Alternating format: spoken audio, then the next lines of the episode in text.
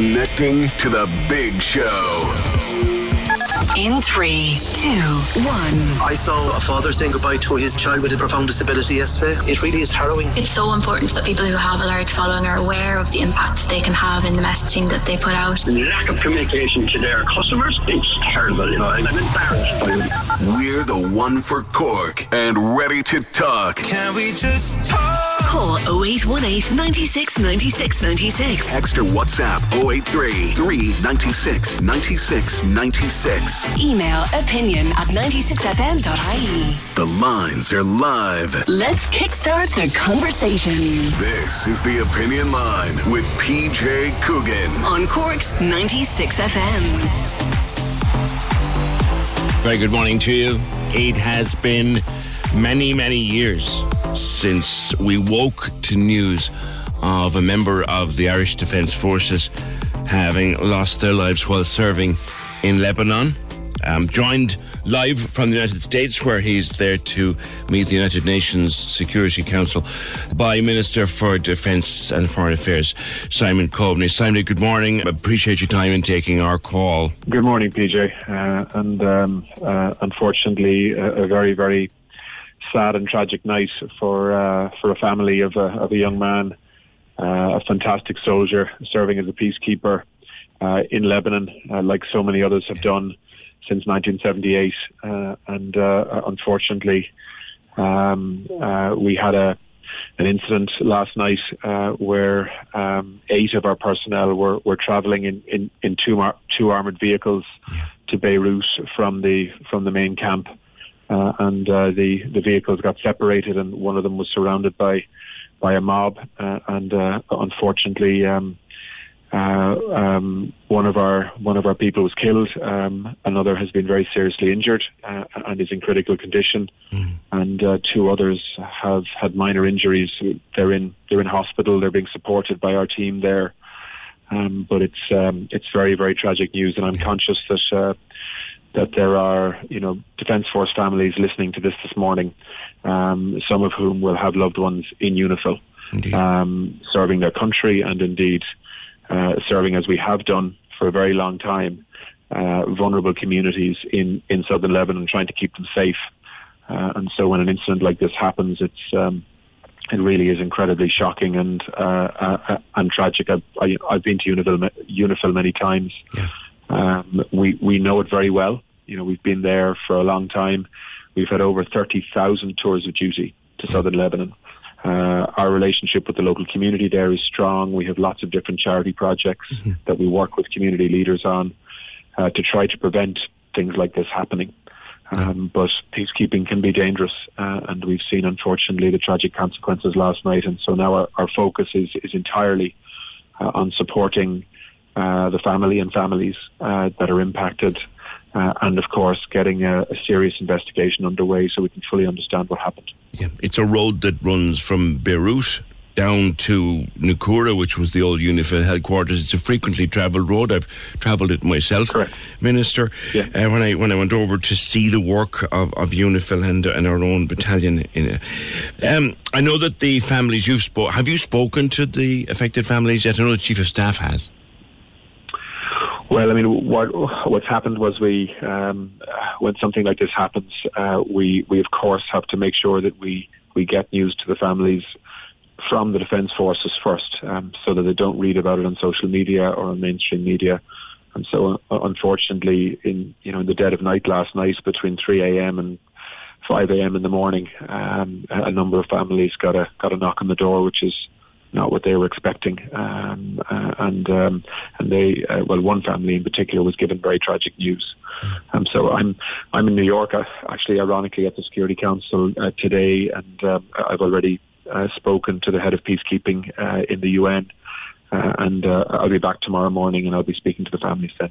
Yeah. Um, I know that the individuals involved, the misfortunate man who died, and the person who's critically ill, and we sincerely hope that they make a, a full and swift recovery, and indeed their colleagues. We know, I know they haven't been formally identified as yet publicly. People will ask, Minister, because of the very, very strong local connection through Collins Barracks. Is there a Collins Barracks connection here, or can you tell me? I can't tell you, I'm afraid, PJ. I mean, there are people from Cork in Unifil at the moment. Yes. Um, uh, but I, uh, you know, there are there are four names here that I that I obviously know, but I we're not releasing those names for now, uh, and that's because we want to support the families in in every way we can. But you know, those names will be will be released when it's appropriate to do so. And our, our thoughts will be with every family who's worried, but the families directly connected have all been spoken to, so at least they have. Yes, they have.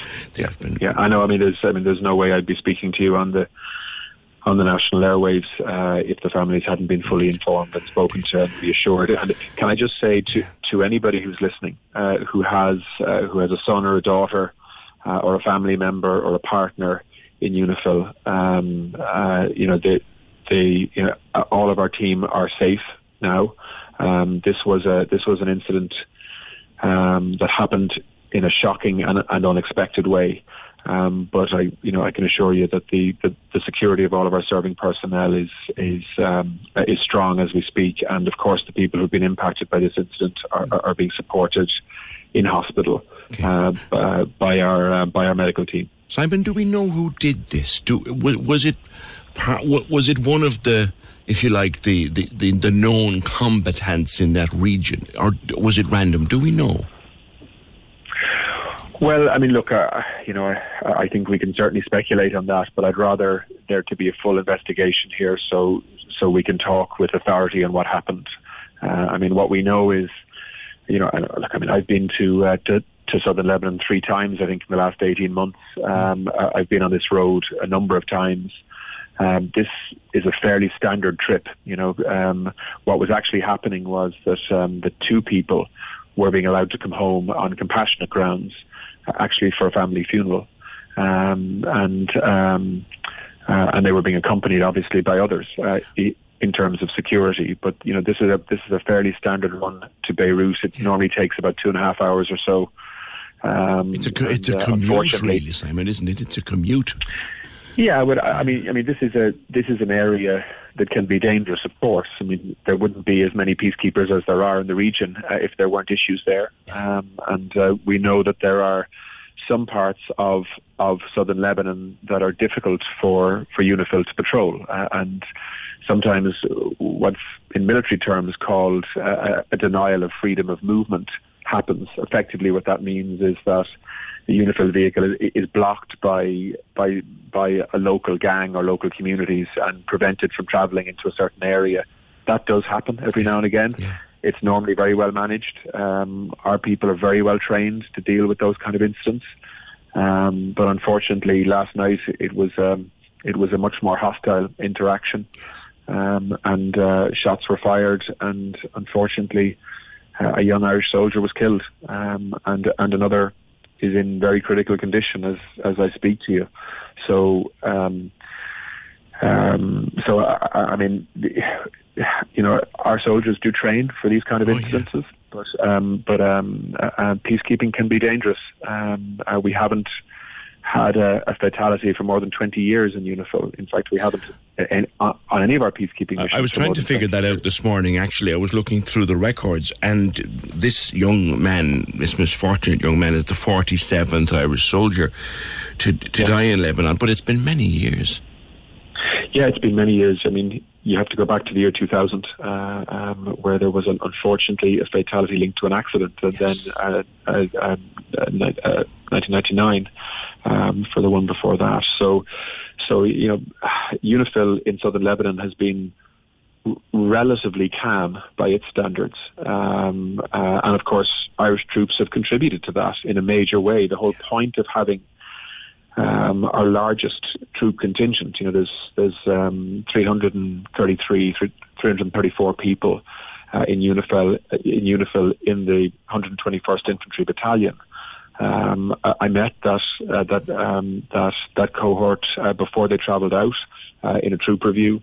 Uh, they were excited, um, looking forward to um, uh, to to serving Ireland uh, and and the UN. And the irony of this, of course, is that their their training, their sacrifice, their commitment is about protecting vulnerable people in southern Lebanon, um, and uh, as they've been doing for many years.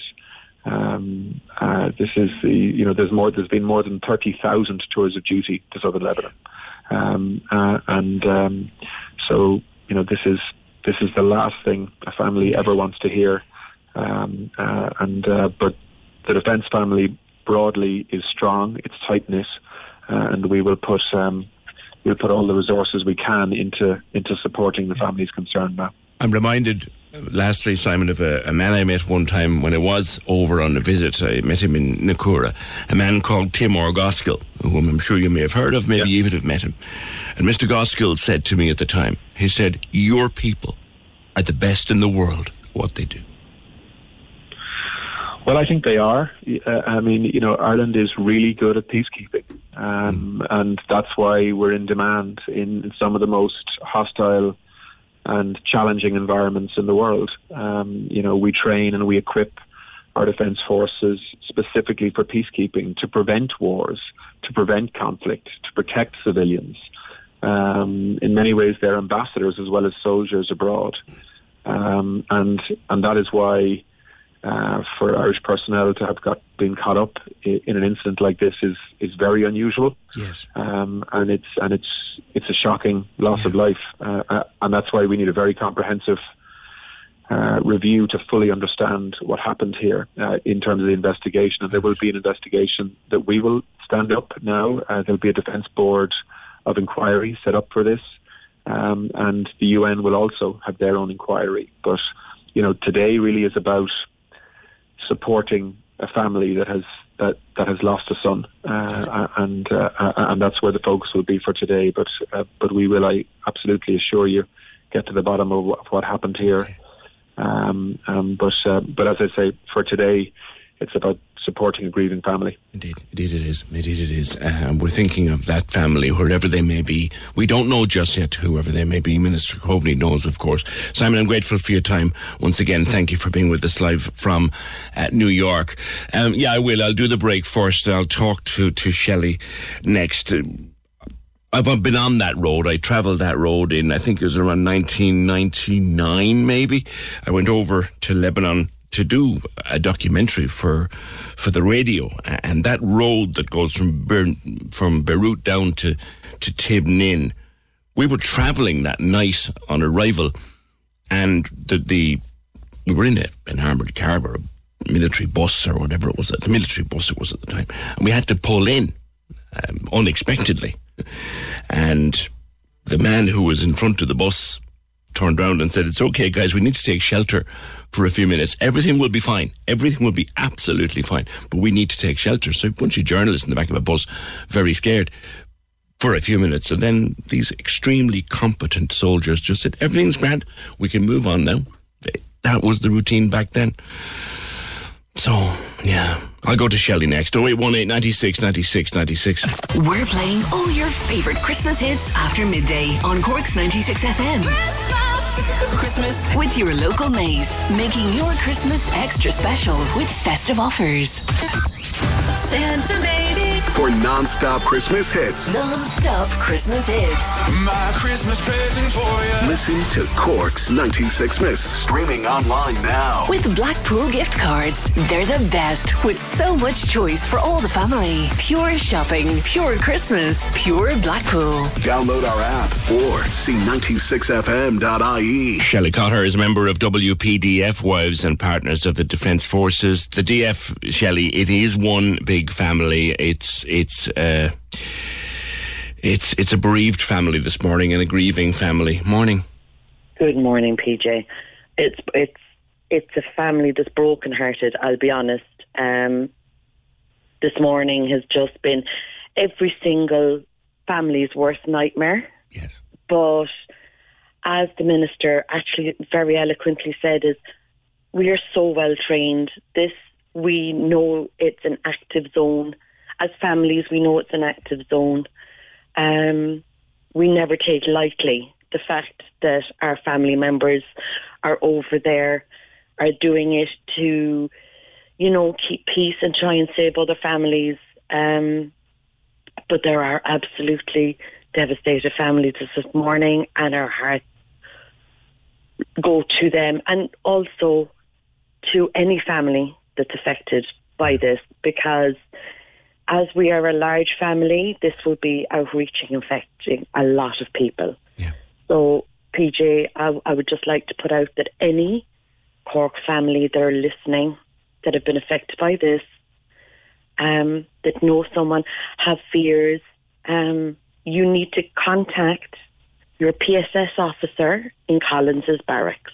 Yeah. Now, these are well trained, amazing men and women, and their job is to support you, is to help you process this news, help you allay fears, and guide you through these times. Now, it's not just for our serving PJ, they're also there to help families. And for anybody listening that is is affected by this, by you reaching out and looking for help, you can help your serving family members process this too and be a support for them. We're all in this connected and we all need to support and help each other. Minister wasn't able to. He knows, obviously, but he wasn't Yes. able to tell me at this No. point in time whether or not there is a, a Collins Barracks connection. And we know that all of the families will have been contacted. Anybody who was part of that convoy, Correct. their their family will have been will have been contacted. So, but but but Shelley, people will still quite naturally worry until we know for sure. We have Cork members serving as we speak, um, both Naval Service and Collins's barracks. Um, these men and women are amazing, and this certainly wouldn't be for a lot of them even their first tour. Yeah. Um, so yes, there are Cork families affected this morning, um, and for those, all we can do is love and support them. Yeah. Um, and PSS will help guide them through what is an, an absolute horrible nightmare. And if you are a family that needs advice and needs help right now, then you'll have the number, will you, of your PSS? You'll have. I, I'll pass it to you now after I, I I got the phone call. I didn't have any information in front of me, Okay, but I will pass it on to Emer as soon as we're finished here. Okay, and we can pass it on to anybody who Correct. needs it at the moment. Our thoughts specifically with the family of the, the young chap who, who is dead, but also that other young man who is in critical condition. I believe, according to the chief of staff who gave an interview there about 10 to 9 on national radio, he has been, he, he is surrounded now by, by security. The other, the body of the dead man has been, will be repatriated as quickly as possible. And all of the other colleagues are now moved to another hospital, which is controlled, I believe, by the UN. It's just protocol. That's how it works. But everybody is 100% safe now. Uh, Yes, yes. No, so we have sadly a member who will be repatriated back to his family. We have a serving member who has overnight had surgery, and we have two serving members who were also injured. Yes. Um, gratefully, they will be able to return to their families. Okay. Um, they are safe. Camp Shamrock is safe. Yes. But we also must always remember that our men and women are serving in a hot zone, a war zone, um, an active zone. But truthfully, we are amazing. And this is not lip service. This is not, I'm saying, um, because of the crisis that's happening at the moment. We are so well trained. It is phenomenal. We are applauded worldwide Yes. because of our professionalism and because of our dedication. The- and PJ, those men and women were there to do it to save others. And as awful as this news is, and it's something that we all dread, there is no military family ever wants to hear any of this news. No. It is something that our men and women voluntarily do to serve to save others. And I would love the people of Cork and in Ireland to realise that that is what, day in, day out, our family members do. Indeed. Indeed. And as I said, I quoted him to the minister earlier on. Um, I met him when I was there, a man called Timur Goskell, who is, uh, at the time anyway, was a political and historical advisor to the United Nations on the region. And he said to me, Your people are the best at what they do. It's not lip service there. They truly, truly are. And when it comes to peacekeeping, when it comes to support, we are lauded and applauded, and rightfully so. Rightfully so. So we don't ever say lightly when we ask people to thank military for their service, because this is what we're speaking about. This is this is a risk. about. Our naval personnel board all day, all night in weathers you and I cannot comprehend. Our army personnel and naval and air corps serve in hot zones that we can't even understand day in day. And they come home. The vast, vast, vast majority come home. But sadly, last night this brought it home that this isn't always the case. Yes, I know. Shelley, thank you very much. And once again, our thoughts with, with every member of the, the military family in Cork uh, this morning. One young man dead, uh, another young man critically ill, uh, had surgery overnight, two other people injured. They're stable and well. We do not know yet whether there's a direct connection to Collins Barracks, but, but we can. But Shelley said for anybody who has a member of the Defence Forces or the Navy serving in that region at the moment, the Army or the Navy, serving in that region at the moment, uh, there's a PSS who will assist and help as much as you need it.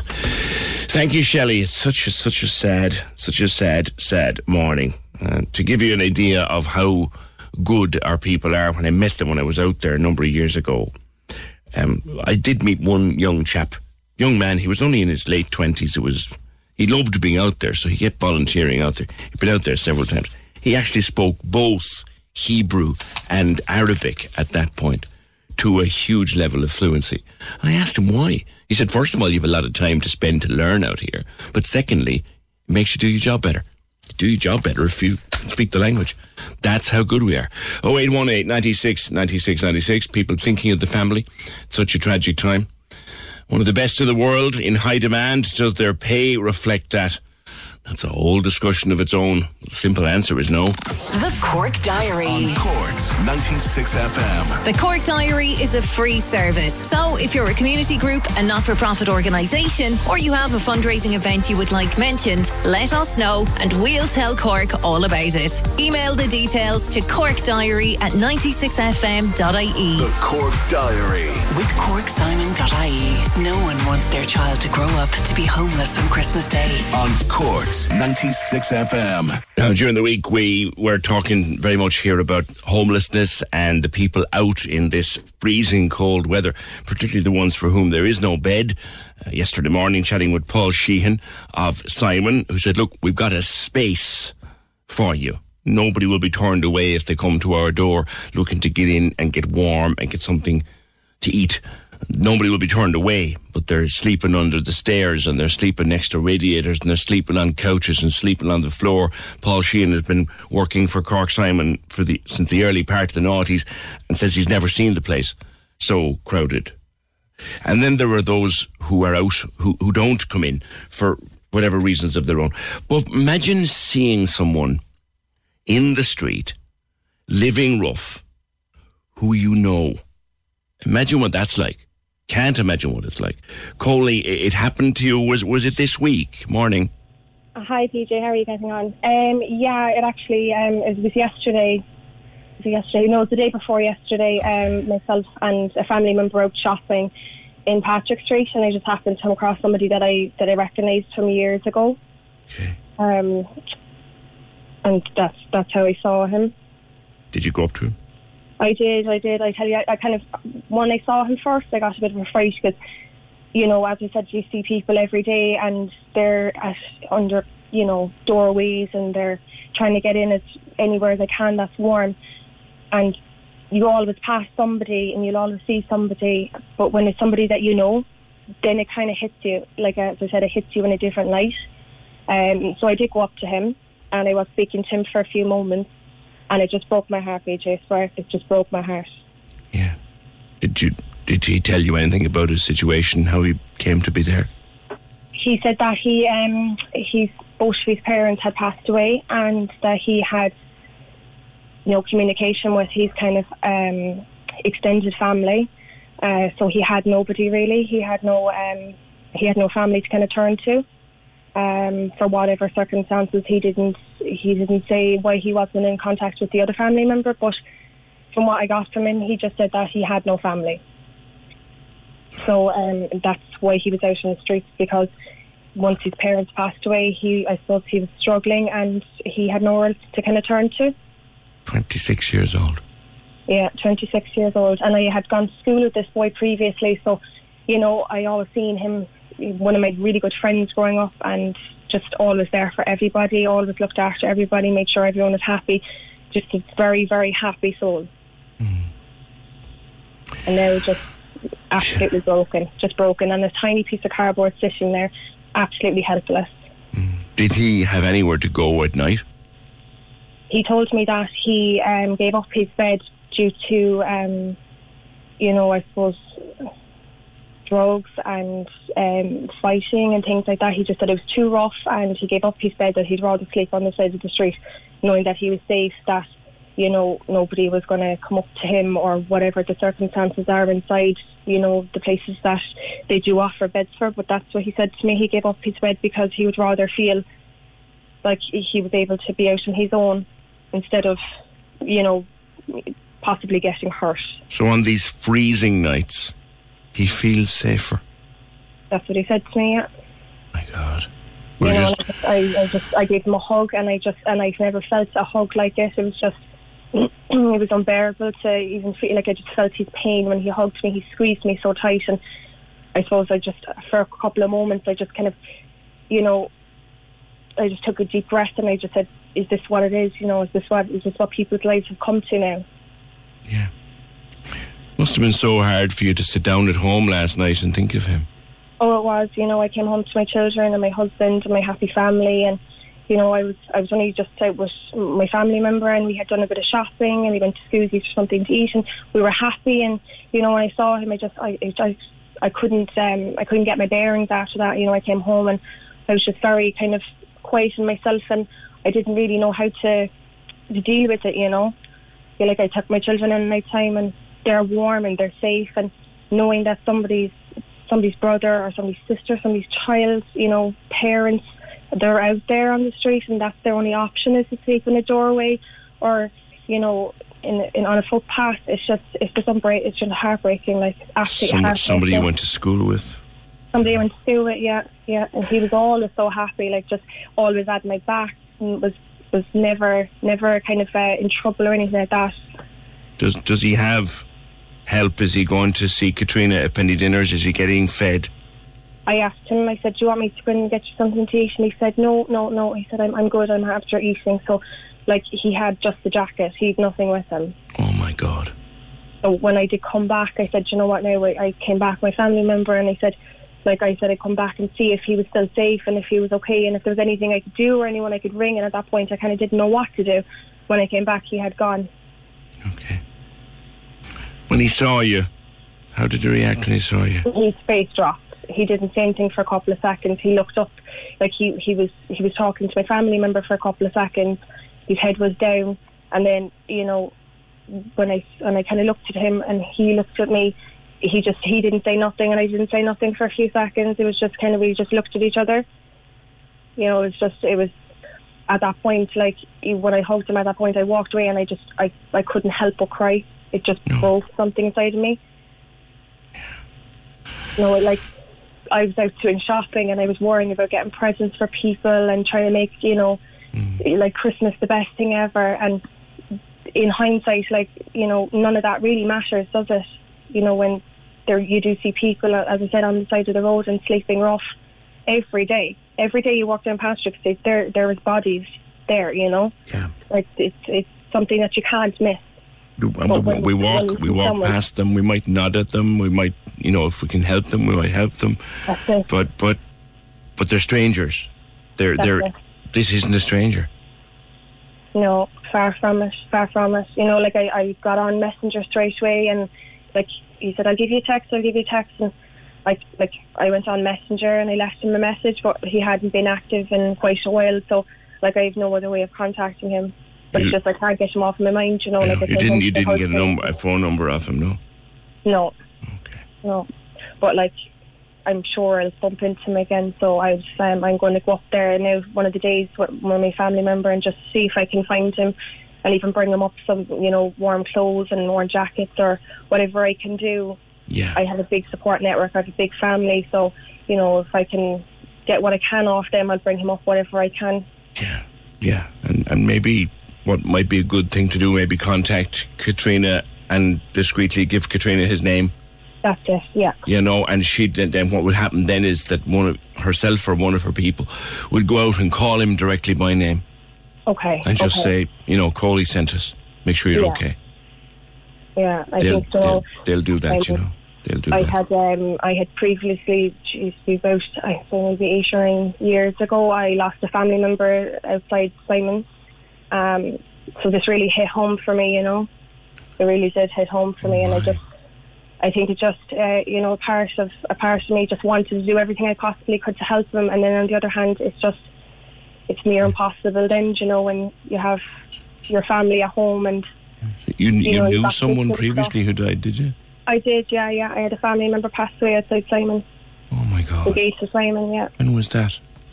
That would have been about eight years ago now, I'd say. Seven or eight years ago. Oh God. Yeah. So like I always try to do my best, you know, I, I donate every month to Simon. Um my mum has been involved in charity work all of her life.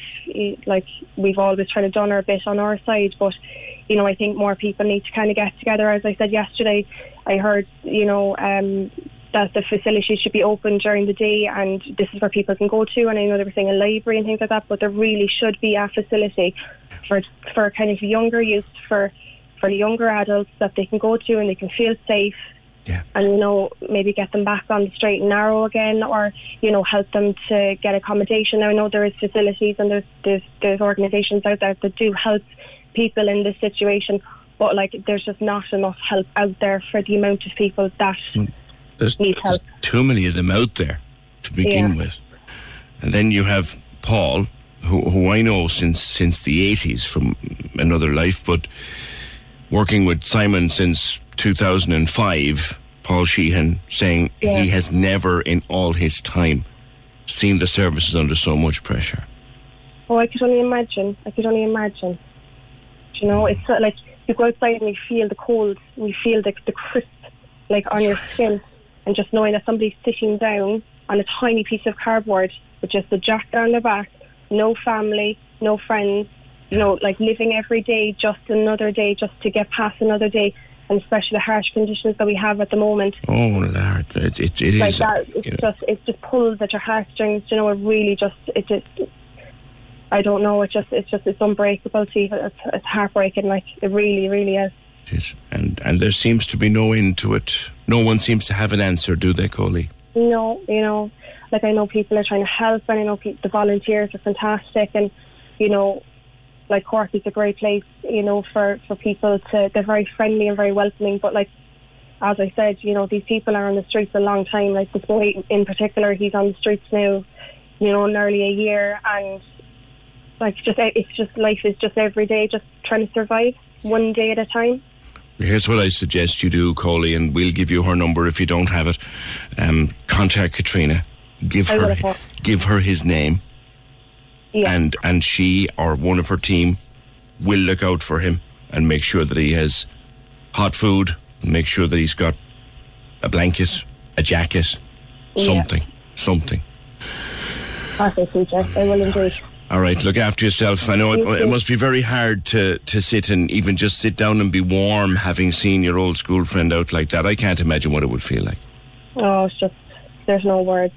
As I said, you know, like I, I took my children to bed every night, and I I wish them like you know all the best for life, and that's all I ever want as a parent is to do the best I can for my child, and it's just knowing that my friend, one of my friends, is just like sitting out there in the cold, just helpless. It's like, what's life really for him? do You know. Yeah, Coley, thank you for your call and for that story. Uh, cheers. I'll put her back onto you there, guys. Just check that she has Katrina's number, and maybe we can make sure that this chap that she was in school with, they were friends. He was always a great. They were great pals growing up. Imagine that. Can you imagine what that's like? Walking down. I can't for sure. Walking down Patrick Street or any other street, and they're there. You see them in the morning, summer, winter. You'll always see them and then you recognize a face and you look a bit closer and you go, Oh God, look who that is. Look who that is. And it's your old school friend. That'd knock you for six, wouldn't it? There, but for the grace of God, go I, says anyone on the phone, uh, or says someone on the phone. And there's many people who just leave the house, beautifully dressed, all cheerful, and they're one step away from it. Yes, there's an old statistic. Very, it's been around for a very long time. None of us, none of us are more than three paychecks away from that, which is a terrifying thing to think. None of us are more than three paychecks away. Speaking of the penny dinners and the kindness towards them, do you remember the other day I was talking to Kevin? And Kevin started a great conversation on the opinion line about prepaid power and the increasing cost of it and his own observations. He sent us screenshots and we had a good chinwag, the two of us, about the cost of electricity. And I said, because he started that conversation, we had a great program out of it. I, I said to Kevin, we'd give him the the SuperValu Christmas vouchers that we have. We have one every day for 50 quid. We said to Kevin we'd give him the SuperValu 50 quid Christmas voucher. And Kevin turned around straight away and said, no, give it to Penny Dinners. Give it to Penny Dinners. So we did. And Katrina just wanted us to thank Kevin for that. A kind and decent man. The kind of listeners we love to have. Claus is coming to town on Cork's 96 FM. Those songs and many more like them playing round the clock at the moment on Cork's 96 on the Cork's 96 FM app or on the website. I'll be back myself on Saturday afternoon from 2 till 6. If there's any message you want to uh, pass on to me, for Cork's 96 must be it an event, a charity gathering, a concert, anything at all that's happening or that you're involved in for Christmas. Try and get it into me before tomorrow lunchtime. Pop it into pj at 96fm.ie and leave the rest to me. And then on Christmas morning, I'll be over on Cork's 96 must between 7 and 10. And on that morning, I want to hear from people who are working, who are away, who for some reason won't have an opportunity to get home on Christmas Day, all the people for whom Christmas Day is a normal working day. And I don't want to go through a list here because I leave somebody out, but you're looking at doctors, nurses, guards, firefighters, soldiers, and that's just the tip of the iceberg of people for whom Christmas Day is a normal day. So if you will be working or know someone who'll be working on Christmas Day for whom it'll be just a normal day, and you'd like me to give them a mention on Christmas morning over on Cork's 96 must get that message into me before next week. Uh, PJ at 96fm.ie. Just mark your your message. Just put it in the top of the subject column at 96 must, and I'll store them away and do them over on 96 minutes. I'm there tomorrow, there Saturday from 2 till 6, and then Christmas Eve from 2 to 6, and Christmas morning from 7 to 10. I know the bit of overtime in December, it is always nice. It is always handy. 0818 96 96 96. Can we just talk? The Opinion Line with PJ Coogan. Text or WhatsApp now 083 396 96 96. On Cork's 96 FM. The lines are live. And we're ready to talk. Can we just talk? Call 0818 96 96 96. Text or WhatsApp 083 396 96 96. Email opinion at 96fm.ie. The Opinion Line with PJ Coogan. On Cork's 96 FM. 0818 96 96 96, the number to call. Text to WhatsApp or drop us a voice note to 083 396 96 96 and the email opinion at 96fm.ie. On a brighter note, because a lot of uh, bad news this morning, it's just the nature of the day with that tragedy in Lebanon and the ongoing story of the homeless uh, and the freezing conditions, and we'll be returning to the housing crisis in just a minute. But I know there's some good news coming. I can't give you the details, but there's some really good news coming from Cork Airport uh, later today. Ryanair are doing a big info drop there at one o'clock, and I'm led to believe there'll be some very good news about next summer and routes next summer for holidays in 2023. Aer Lingus also supposed to be tacking on some new uh, some new routes and some new frequencies for next summer. So all good news coming from Cork Airport, which it's great to see them in such a good place at the moment. Back to Lebanon just briefly. PJ, government ministers are quick in their PJ and staff. This email begins. They're not me staff. They're the lads behind the window. They're me team. staff. Can you imagine trying to call Fergal Barry my staff? Or Emer? But thank you. Government ministers are quick in their praise of members of the Defence Forces when a tragedy occurs. Defence Force personnel are deployed abroad so that politicians and diplomats can look good among the international community. It's a pity they're so slow to deal with basic concerns of the Defence Forces, like salary, allowances, and general working conditions. And that is from Michael. Thank you, Michael. PJ, the Lebanon personnel are heroes now with all the politicians, but last year, when they had issues with accommodation and food, nothing was done for them. My son is in the army so I can't give you my name. Appreciate that too, both of those messages. 0818 96 96 96. Now, we were reading a piece in uh, Tripe Regime about choice based letting. Uh, Maria O'Sullivan, let's talk a bit about choice based letting because for those of us who thankfully and for the grace of God don't have to use the system, maybe we'd best start by explaining what exactly it is and how it works. Morning. Hi, hi PJ, how are you?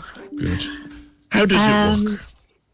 How does choice based letting work? Uh, well, it's an, an online system um, where there are houses um, from Cork City Council. Um, they're they're put up every Wednesday morning, and they're up there for a week. And people who are on the housing list can bid on them. So you get the address of the property, the facilities, how many rooms, um, a link to the location and uh, yeah, that's it. You're not um, permitted to go on the location.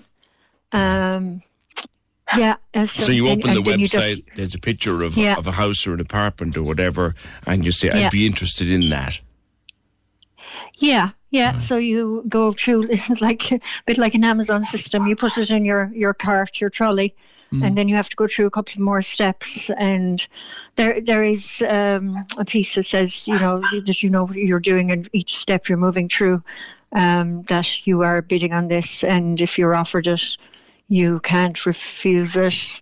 Um, there, you, yeah. that, that's so, not, you yeah, don't get to, you don't get to view it. You can't get to walk around and look at it. Not unless they offer it to you. Okay. And even when they offer it to you, they don't let you look around it until you've accepted it. And how is it decided who they offer it to? I guess it's where you are on the housing list and how long you've been on the housing list. Mm. Um, uh, but like, I don't think Cork City Council tell people where they're on the housing list anymore. Right. You know, number wise. Um, I know they do in different parts. I know they do in Dublin, the different areas and stuff. You can actually see where you are okay. in the different areas. You can't actually bid on areas either. Like you either bid on the north side or the south side, right. or you put down the north side or the south side. So you kind of um, have a choice. Yeah. yeah, yeah, and sometimes you are shown houses on the south side too. So, so what's your yeah. own experience with this system, Maria? Uh, well, recently, well, I've been on the housing list for nine and a half years, and I had never been offered anything. And then I, it's like you were saying there, you know, the three paychecks away from being homeless. Yes. I got got into a bit of difficulty during the year, and had to. Um, um, was under the threat of homelessness. So I registered with the homeless service, and they were great. They were so kind and so nice and everything. Um, and they contacted me on the day I registered and said, "Oh, there's a four bed." Uh, you should go on bidding that. So, like in a panic and with the, the actual threat hanging over my head, and I never kind of bid outside my area before. I bid, I, I just, I kind of blindly bid on it, really. Mm, yeah. You know, um, I was just under so much stress. And was it, area, uh, and was it an area you knew? No, okay. no, it wasn't. And as I said, I was blinded by fear and stress and just worry. Um, and uh, so I just did what I was kind of told. And, and and and bid on it. And I had never really bid outside my area before. I'd bid on places, but I'd never really bid outside my, my area that I I've been living in for nearly thirty five years. Um, so uh, and then in October they contacted me to well they first of all they kind of asked me like lots of different questions around my income and things like that. But I'd recently just done a housing review because they had done um, up to date housing reviews. I think they hadn't done them with COVID happening. So, like a housing review is where they go through all your finances um, and um, just to see if you're still uh, qualified to be on the housing list if you're under the income limit.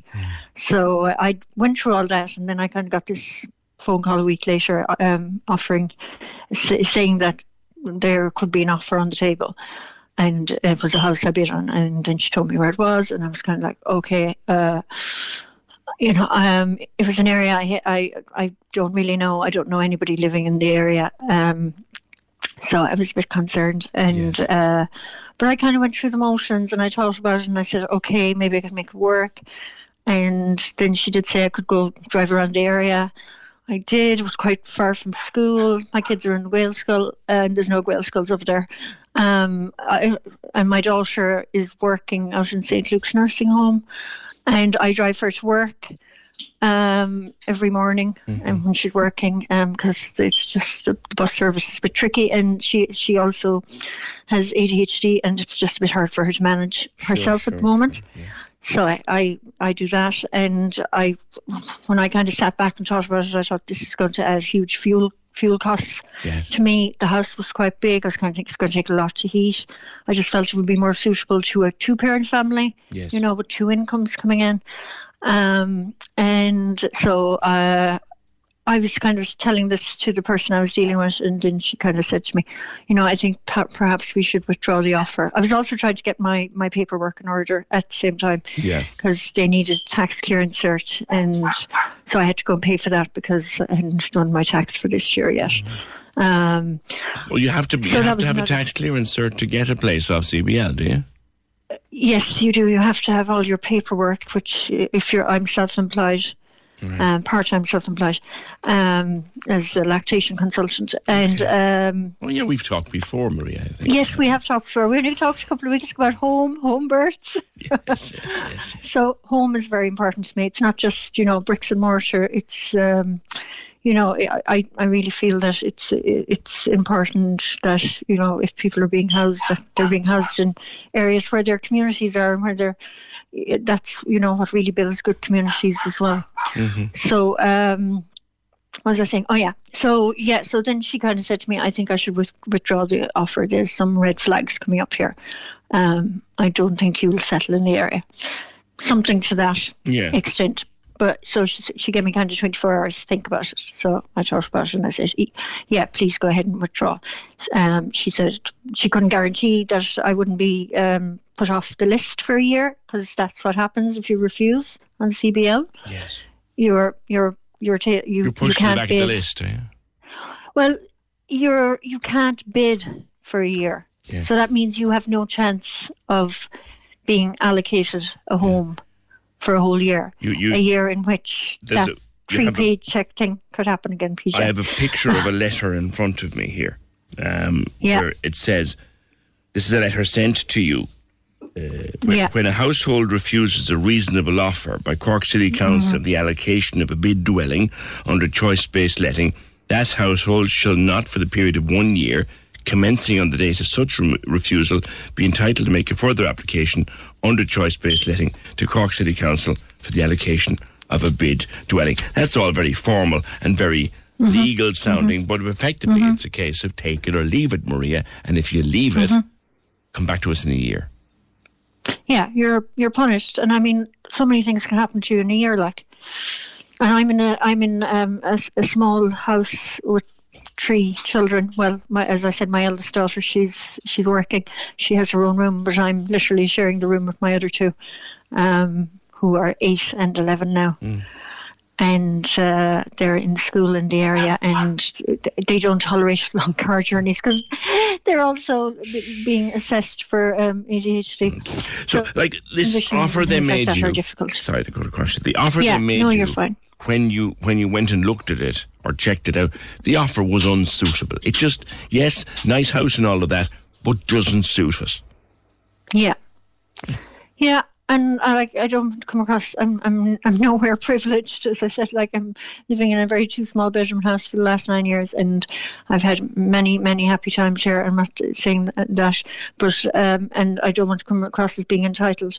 But uh, as I said, like I don't feel a house is just bricks and mortar. It's in, it's important that it's uh, you know that you can be in your your community as well, and you know it's very hard to make a choice at such short notice you know, on living on a place based on that kind of information as well. Like, I mean, uh, do the council think that people on the housing list are, are different? They're, they shouldn't be allocated or given the respect of living in a place that they will feel safe and within their community and within where they're supported as well. Like, you're you're pointing to a number of flaws in in the system, really.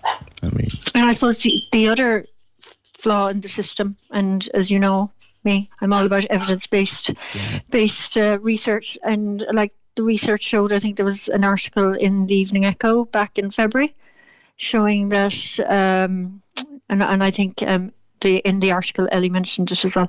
That like uh, one third of people have refused have refused yeah. um, houses on CBL, and I think it started in 2015 or 2017. I'm not sure, but between those times, it seemed to be working. I think it was introduced so people would stop offering because I think before it was that you could refuse once or once or twice, and then you'd have to accept your third offer yeah. on the house. Um, so I think there was back in 2021 there was 60% refusals. So I, I mean, like obviously that this system isn't working on the grounds yeah, I mean, that they were too far away or unsuitable. Now, you know, I, mm-hmm. I, there's a there's a there's a real inequality here, Maria, in that if you were a person on the market with approval for a mortgage, looking for a place to go, mm-hmm. you could choose mm-hmm. what suited, and if it was in your price range and it suited you, then away with you and happy out. But because yeah. of this choice-based letting system, you go into it, you say, "Oh, that looks okay." Like you said, you're under stress at the time. That looks nice, and then they offer it to you, and on reflection, actually, that doesn't suit me for A, B, and C reasons. I'm sorry about that. Mm-hmm. I say, okay, back at the queue for a year. That doesn't sound yeah. fair. Yeah, and it's not like the house isn't going to be allocated to somebody else, like. Yes. And I and I hope there is a, a very happy family living in that house now.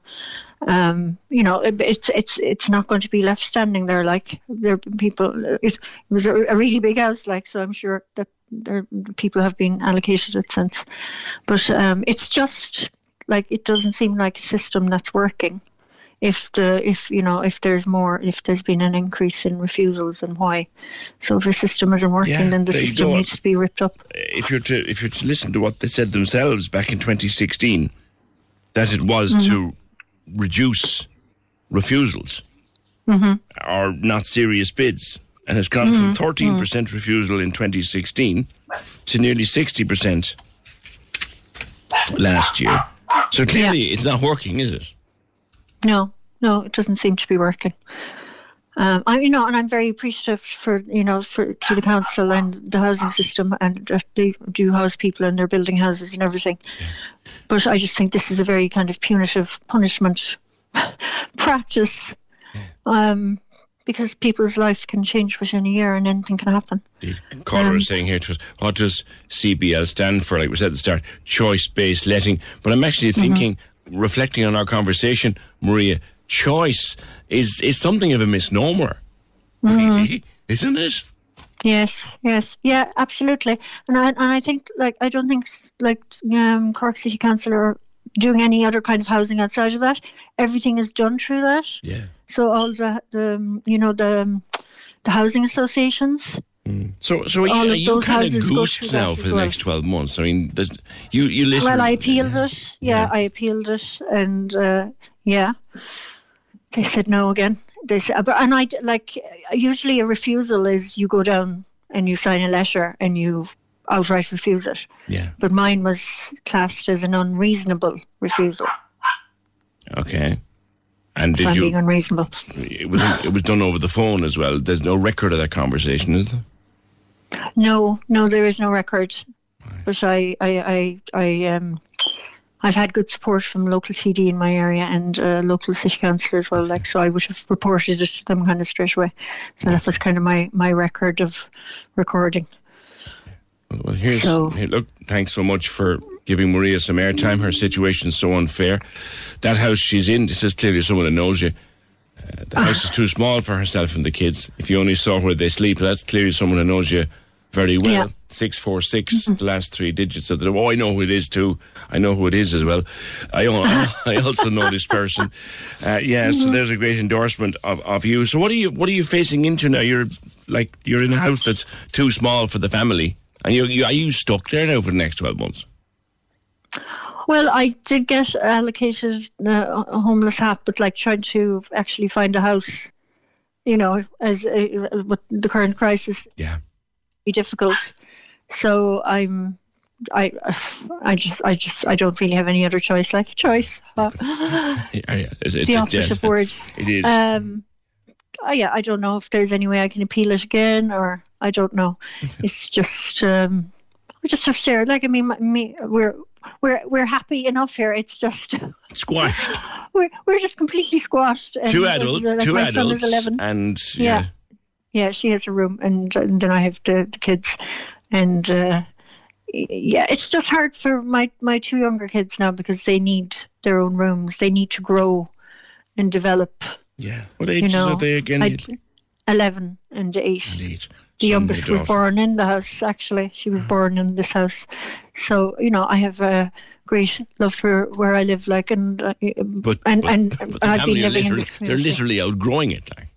Oh yeah, literally, literally, um, uh, and like it's just I'd I'd like for them to have their own space. Uh, I don't think that's too much to to ask. Um, I I work. I you know I'm working. My daughter's working. Um, I'm not looking for handouts. It's if, you know it's just uh, the work I do isn't uh, going to bring in a huge amount of money, but I do love my work. I work as a lactation consultant, so I work with families and babies, and um, but it's a fluctuating income because I'm I'm in private practice. Yeah. A lot of people are grateful So- for your work. They're contacting to us this morning and saying, "Oh, she's great at what she does." Yeah, it, it, it does seem like an, an unfair system, Maria. Uh, good, good to speak. I wish you luck. I don't know what else to say. I mean, you're facing a year ahead. Uh, Yeah. You, you, I hope come back to me on the appeal. See if they, if if they Another appeal, yeah, yeah, yeah. Well, I did appeal. Yeah. And they re- and that was the tur- that was the letter you read. That was the turn down letter again. I don't know if I can appeal again. I'll go and talk to my local TD See what and my say. local city councillors and see if there's anything else they See can do they for say. me. All right, Maria. Thank you very much and good luck. And uh, have a happy Christmas sure. anyway. You have your your family around you, and I do, There's a I do, of love and in the they're all house. great. You know, it's have a have a Yeah. have a happy Christmas, and here's hope something changes for you, housing wise in in 2023. And yes, before people get on the phone and say she has a house, she should know how lucky she is. She does. She does. So don't even go there. But the point she's making is she's looking around for somewhere else. She saw something she thought might be all right. Then, when she eventually got it, or got to see it, or got to actually examine it correctly, actually, no, lovely house, but not for us, for, for our own reasons. Lovely house, but not for us, because of our circumstances. So they say, okay, back at the queue now for a year. It doesn't sound fair. It doesn't sound fair. 0818 96 96 96. It's that time of the year. Your vacation is coming up. You can already hear the beach waves, feel the warm breeze, relax, and think about work. You really, really want it all to work out while you're away. Monday.com gives you and the team that peace of mind. When all work is on one platform and everyone's in sync, things just flow wherever you are. Tap the banner to go to Monday.com. When you're ready to pop the question, the last thing you want to do is second guess the ring. At Bluenile.com, you can design a one of a kind ring with the ease and convenience of shopping online. Choose your diamond and setting. When you find the one, you'll get it delivered right to your door. Go to Bluenile.com and use promo code LISTEN to get $50 off your purchase of $500 or more. That's code LISTEN at Bluenile.com for $50 off your purchase. Bluenile.com code LISTEN. Many of us have those stubborn pounds that seem impossible to lose, no matter how good we eat or how hard we work out. My solution is PlushCare. PlushCare is a leading telehealth provider with doctors who are there for you day and night to partner with you in your weight loss journey. They can prescribe FDA-approved weight loss medications like Wegovy and Zepbound for those who qualify. Plus, they accept most insurance plans. To get started, visit plushcare.com slash weight loss. That's plushcare.com slash weight loss. You're playing all your favorite Christmas hits after midday on Cork's 96 FM. Merry Christmas. With your local Mace. Great value deals for family and friends this Christmas. Cork's 96 FM. Come back to homelessness and other stories uh, a little bit later on, but to something really happy now. And I mean over the moon happy. I was out yesterday in a house in uh, Model Farm Road um, where I had my first homemade mince pie of the season. And it was they were baking at the time I was out there. I was out with uh, Sandra Murphy and uh, and her mom and her brother and her new baby Charlotte, who's uh, just over four months old now. Now you know Sandra. She was on the telly years ago, The Apprentice. She works for Trigon Hotels. She's very front of house with Trigon Hotels, and she's also heavily involved in local politics.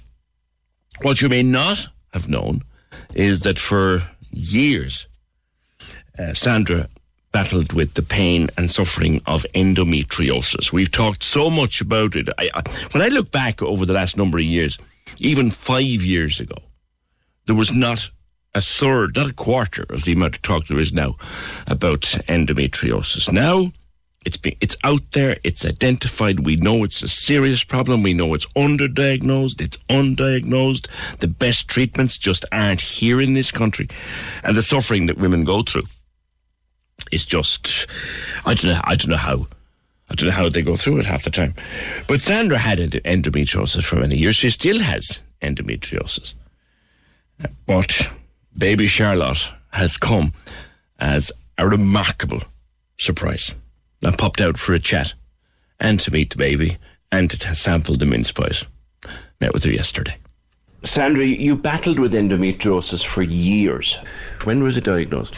From kind of my mid to late 20s, I started suffering with very uh, bad period pain. But to be honest with you, PJ, on the back of every paracetamol box and on the back of every ibuprofen box, it says that the, the medicine is there to treat period pain. So I think that you're kind of brought up as a woman to believe that period pain is a perfectly normal thing to experience. And so, you know, I kind of uh, worked away with uh, pain medication to a certain point, but it got to the point where I could no longer manage the pain with paracetamol and ibuprofen, and the pain level was getting extreme. So I went to my GP, uh, Dr. Nick Flynn, and I have to say that you know, there is so much evidence of women around the country and around the world actually who are I suppose fobbed off from medics to say that you know that there's nothing that can be done and that pain is completely normal. But on my first visit when I said to him that I was finding the pain excruciating that it was impacting my ability to perform at work and to perform daily tasks that he just said to me straight away he said well he said that pain needs to be investigated. And he said I'm going to refer you to a consultant gynecologist. So I went to a consultant gynecologist who said to me that his initial um, question mark would be endometriosis, and he said that really the only way to properly diagnose endometriosis is with a laparoscopy. That was done, and he used the process of ablation, which is kind of like where they burn off the Mm. endometriosis. And he had said to me then that it was all gone, and and that was fine. Um, and I suppose in in so many ways, though, it was great to get a diagnosis then, so that there was an explanation behind Right. what the pain was. You know what you're dealing with, but it also has severe implications. It does, and at that time, I didn't know a huge amount. This is probably going back now 10 years. So, after about a year, the pain came back with an absolute vengeance. Mm. So, I went back to the GP. And I had said to him that I had spoken to uh, a few friends who had gone to a different consultant gynecologist, and he referred me there and he removed endometriosis using the ablation process once again. I got relief from that but then the pain was back. I think it was about a year later again. So it was very short windows of relief Yeah. when you think about it. Yeah. So there was a number of different methods then uh, tried. So, for example, um, they recommended taking the pill back to back. That works very well for some people, and what it does is it stops the body from having a period, and therefore you're not experiencing the Mm. symptoms associated with it. Uh, they also uh, recommended uh, having the coil put in. That was put in for a period of time, but my body just didn't agree with it at all. The next thing that was tried was injections, but PJ, with all of those, whilst there's temporary um, glimmers of light with regards to relief where you kind of can function a little bit normally, there's a huge amount of side effects. So it was kind of what's worse? Do you know what I mean? Like, Yeah. you know, is it the endometriosis or is it the side effects of, of the of these treatments? You eventually went to the great Dr. Barton Smith, of which we've heard so much. Mm. So I did. I uh, contacted a friend of mine who also has endometriosis, and she had said to me that she was after having a consultation with Peter Barton Smith. He's based in the Princess Grace Hospital in London. So I went, uh, had a consultation with him. He uh, said that he could certainly operate. Excision is where you cut out the endometriosis as opposed to using the ablation process. That's like the gold standard. And I was booked in for surgery in January 2019. But, but coming up to that, I just have to say that. I was at breaking point with regard to living, so I was I was really only existing. Mm. I was going to work, I was coming home. Yeah. Um, your, your work is very public. You work for a Mm. hotel group. You're, Mm. you're out front of house a lot. Yeah. You organise events. Yeah. Must be very hard to do all that in constant pain. Yeah, I mean, the pain, I suppose, rather than it being constant, it was just, uh, when I say just, when I had a period, but PJ, that's a quarter of your life, really. Yeah. Do you know what I mean? It's one week out of every four. Um, and coming up to it, the symptoms beforehand, the exhaustion afterwards. So, really, like the suffering, I suppose, was all of the time in different scales. Um, yeah, it was difficult. It was extremely difficult. And uh, because of all of the treatment I had gone through and because of, you know, gaining weight and all of that, I had lost an awful lot of confidence in myself, even though on the outside, I'm naturally very extroverted and I'm naturally, my glass is always half full. And I always say, listen, if your glass is empty, go and fill the jug up yourself. Do you know what I mean? Yeah. Rather than, so, but yeah, so I went to him and had the surgery. It was a six and a half hour operation. He excised endometriosis.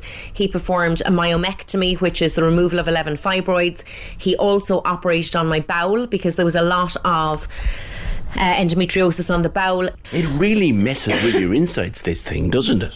the difficulty with with endometriosis is that it can travel Yeah. so far and also the difficulty is that the more surgeries you have, the higher um, predisposed you are to adhesions, which then come with a whole load of other pain Yeah. as well.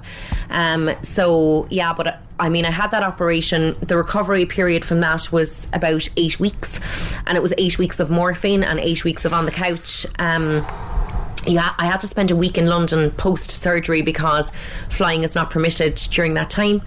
And then coming back and resting. But I, I can tell you honestly, once the pain of the surgery was over, it was like my life was beginning. And I just felt so much relief. And I could, all of a sudden, I could sleep really well.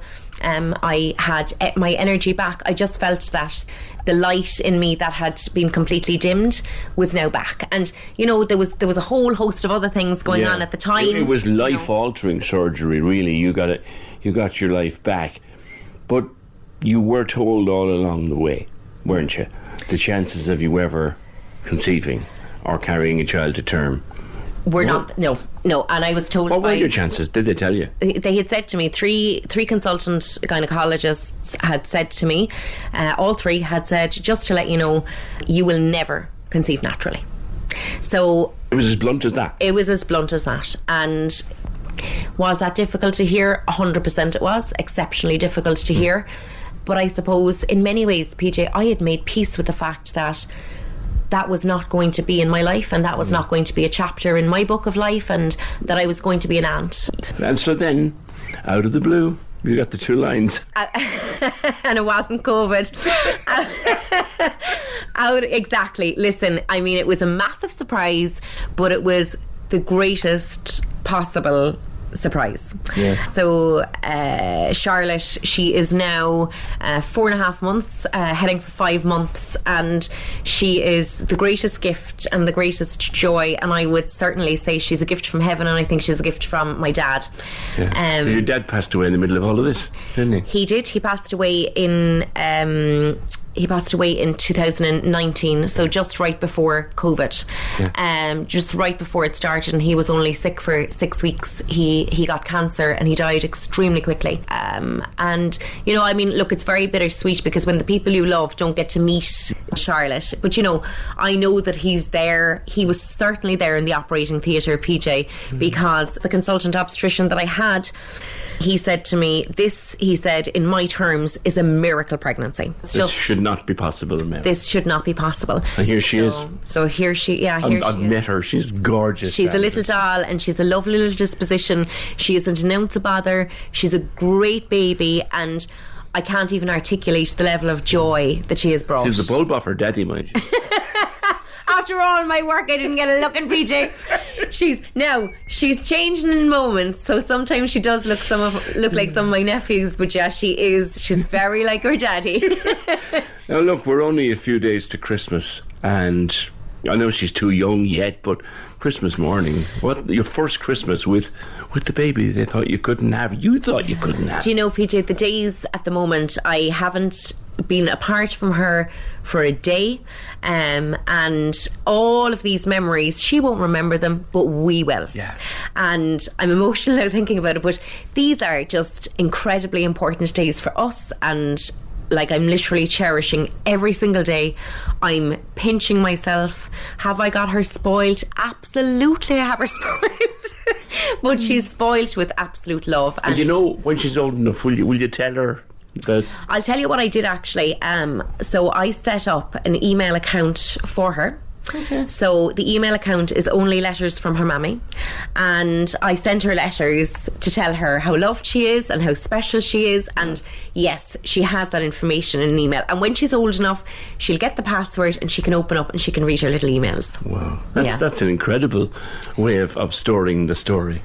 Yeah, you know, I just think that you sometimes you you may forget moments and you may forget how you feel, and I'm sorry for getting emotional thinking It's about okay, it. it's- it's- But you know, I think that to be able to express how we feel at this moment in time, it's really important for her to get that moment and, and captured back because I think as well because we're living, you know, in an iPhone era where maybe we don't print pictures as much as we should. Yeah. So the pictures that I take, actually, Colin said to me one day, he said, um, Do you take a picture every day? I said, I take about 50 pictures every day, Colin.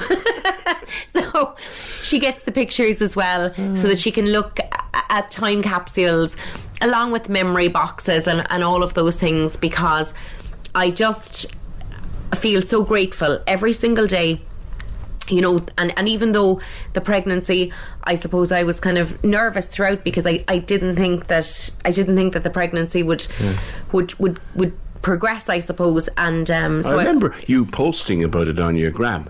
You were very fearful ter- yeah that this would go wrong. Yeah, I, I was, and ever I was living from scan to scan, and you know, uh, the consultant said to me, "This is a this is a very healthy baby," and I just said to him, "Until she's in my arms, you know, until she's in my arms."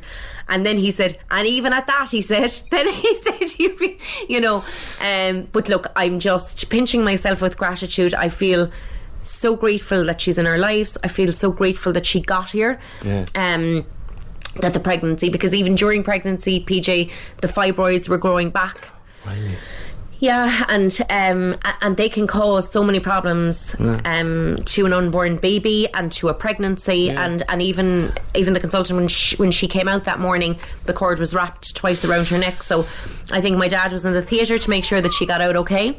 And she's made of tough stuff but uh, I'm thrilled with her absolutely thrilled And, and and how are you? I mean, is will you always have end, or is it? Oh, 100%. Endometriosis doesn't go away. And I think that's a really important factor because, you know, PJ, when I came back from London from my operation, I had people said to me, That's it now, Sandra. No more feeling sorry for yourself now. That's gone. And, you know, I know. And you're kind of, and they were a minority, but I said, trying to explain to people that when when someone has a condition like endometriosis you there is no cure you never will get rid of it long Right. term and even even by having a hysterectomy, there's no guarantee that that, Yeah. that, that it's actually fully gone. So, um, what I you're good at the moment, things are good at the moment. Difficulties that the fibroids have grown back during pregnancy. So I'm actually going for a scan in the next few days.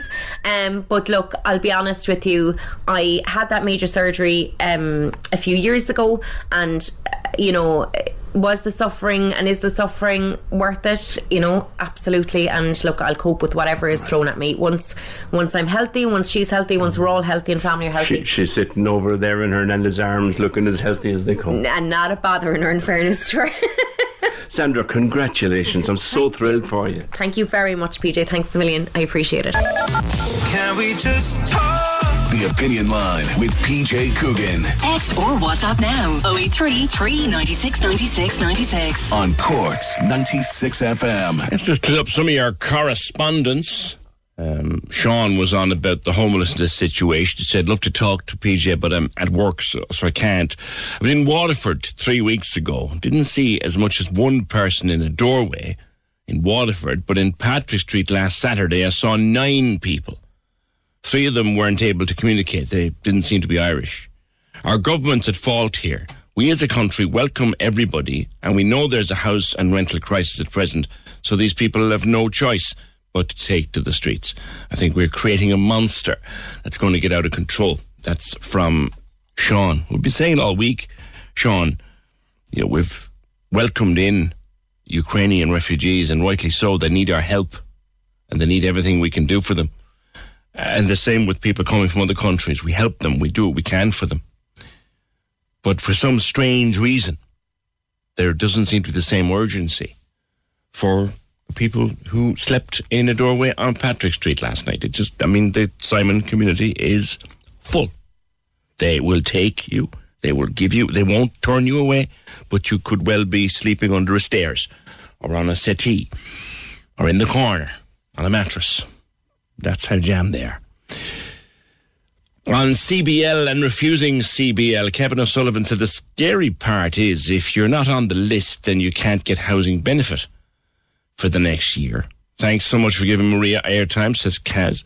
Her situation is so unfair. The house is far too small for herself and the kids. And someone else uh, said, Thanks so much for giving my sister, Maria, airtime. Uh, sister in inverted commas. I'm assuming just great friend. Her situation is so unfair. PJ, my kids are trying to save for a house and they can't afford it. They'd love to be offered a house. Why don't you talk about those hardworking people who can't get on the property ladder? That's from a frustrated mum.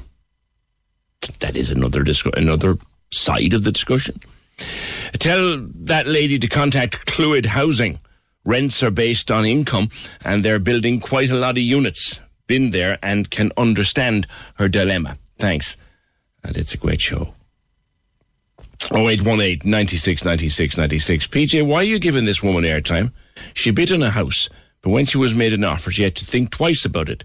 People being able to pick and choose where they want their houses is half the problem. That's why there's derelict houses around the country. Sounds like she wants her house with a white picket fence in her own area. Get a grip. Plenty of us out here can't buy our own home, but here you are wanting to pick and choose your own social home. There's a homelessness crisis. People shouldn't have any choice in where they want to live. Absolutely ridiculous. Boils my blood. Thanks, says Richie. Okay. It's Christmas time. Hear your favorite Christmas hits 24 7. Listen to Cork's 96 Miss streaming online now. With the Blackpool gift cards, they're the best with so much choice for all the family. Pure shopping, pure Christmas, pure Blackpool. Download our app or see 96fm.ie. The lines are live. And we're ready to talk. Can we just talk? Call 0818 96 96 96. Text or WhatsApp 083 396 96 96. Email opinion at 96fm.ie. the Opinion Line with PJ Coogan. On Cork's 96 FM. 0818 96 96 96 is the number. Text to WhatsApp is 083 396 96 96. Your email, opinion at 96fm.ie. Best way to catch us out of hours too is at that email. If we're not on the air, that's the best place to start. Opinion at 96fm.ie. Listen to any of our podcasts or the overnight repeat of the show. Pick us up there and we will get back to you as quick as we can. It's been a very big year for my two guests. I, I don't actually think that we've we've actually been in this studio, all three of us together at the one time. You've been on the phone, or I've had one of you in, one of you in, or and not and not the other. But sure, you got me at the end of September, so I'm delighted to be joined in the studio by James Leonard and Timmy Long, the two Norries. Oh boys, how's it going? Morning, PJ. How's the phone? Not Thanks too, for having us. Not too bad. Delighted, delighted to have you, lads, and del- delighted to be be able to chat again. It's been some year for the two. The, the podcast, everything has just grown, James. It has, yeah. Just before we get going, you've a great few here. I remember, you know, back in the day, we used to get the number two bus from outside Merchants Quay, and it was always look over to the right, you see the 96 FM sign and the old digital clock. So it's great to be up here now, you know. It's uh, obviously a historical part of Cork, but uh, 2022 has been amazing. We started out in January with Micheál Martin. Yes. He was the biggest in January. We Bessel van der Kolk, which was obviously a big coup for us and kind of give us credibility in the world of psychology and physicians and stuff like that. Yeah. We did the Opera House, which was our flagship now this Yeah. in uh, it with Pat Falvey in February. Yeah. And it just kind of went from strength to strength then. Yeah, I, I'm you're, and you're back there in, in March again. But I, I remember asking you guys, like, when you are standing there on the stage of the Opera House or behind the stage of the Opera House with this thing that you guys started, Yeah. and there's a full house, and there, like, there isn't room to move in there. Tim, Yeah, it's an amazing feel, feeling, PJ. Um, it's it's not something that you could get too used to because um, even last week we were in there, we were just shooting a few videos just for the social media, put, um, you know, to, for the tickets and stuff, and it was just that feeling of being up on the stage the first time yeah. back in February. Came back again, you know. It was like it was nervous and a little bit of fear and and a little bit of imposter syndrome as well. Should I even be here, you know?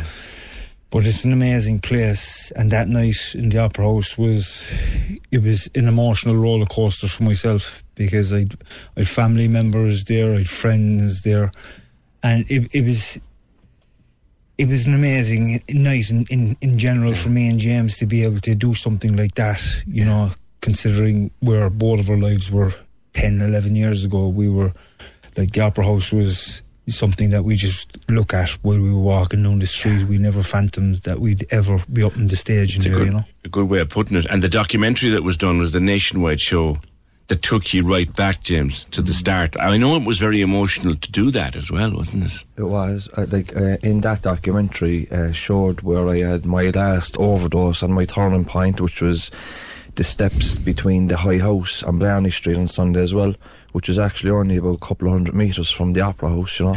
So to sell out the Opera House a couple of hundred metres away from where you've had an overdose, it's like how like how far that we've come in in the time that we've had in recovery, and it just goes to show for family members listening that I think that there's no hope for their loved one if they're alive and they get the right help and the stars align from.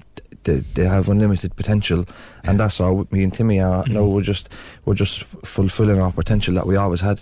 Yeah, you always had, but there's the thing. You always had that potential, and you sit there now confidently telling me you're fulfilling the potential that you always had. Where was the turning point? Either of you take this one. When you realised we have potential, we can do something like this. I suppose, I suppose you always believe that there's some potential there within you, within yourself, but because there's so many different obstacles, you've the drug addiction, the alcoholism, the, the, the involvement in crime and criminality, you know, the court cases, the, and, and even the, the, the life that that comes with that. That potential is really at the bottom of the barrel, you know.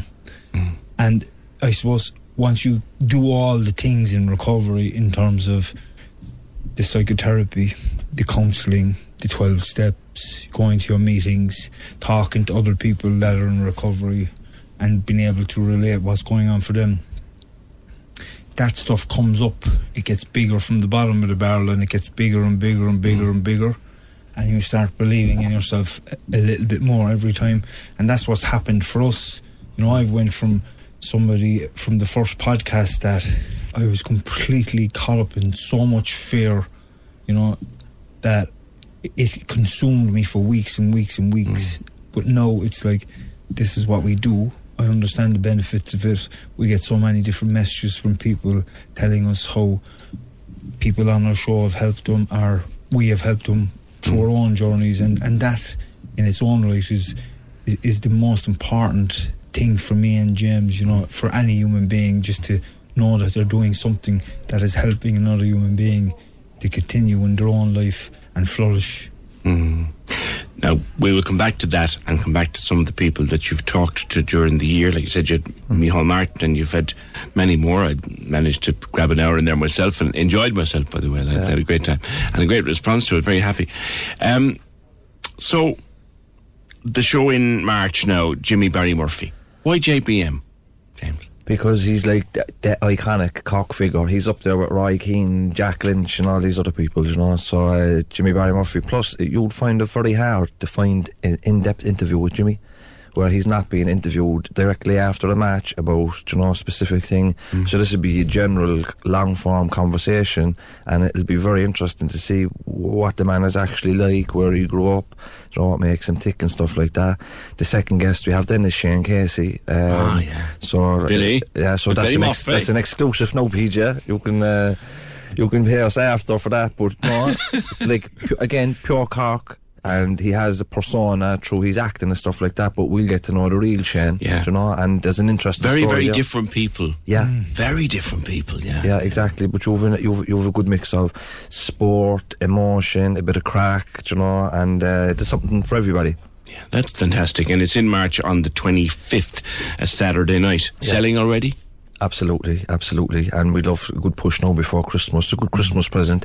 And you know as well what we're finding over the years, it's like, uh, you know, if, if you're interested in, let's say you're a woman and you- you're interested in the podcast and the personal development aspects of it, bring along your partner. Because you know he might learn something, or you might tweak something, might make him a better partner. He might might make him more self-aware, and and vice versa. You know, so um, great Christmas present. You know yourself. Have him in the studios with you, and and and you're here in this studio today. You, you, we're on your own. It's it's just the three of us, and however many thousand are listening. But you're there on the stage at the Opera House, Timmy, around the table or on couches with Jimmy and Billy, mm.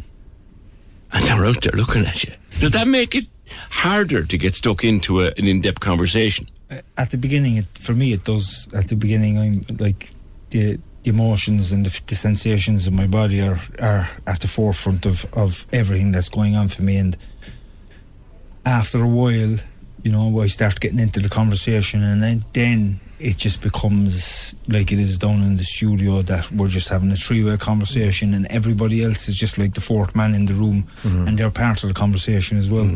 And that's what makes it so connected the whole thing. It's everybody in the room can feel the energy that's going on in the stage as well. You know? Pat Falvey said to me afterwards, you couldn't believe the silence Yeah. in a packed theatre. Uh, for me, then in the live show, I think that because people are paying money to come out and give up their Saturday night to view you, that we have to give them something more than a regular podcast. So for me, it there's a bit of a performance there as well.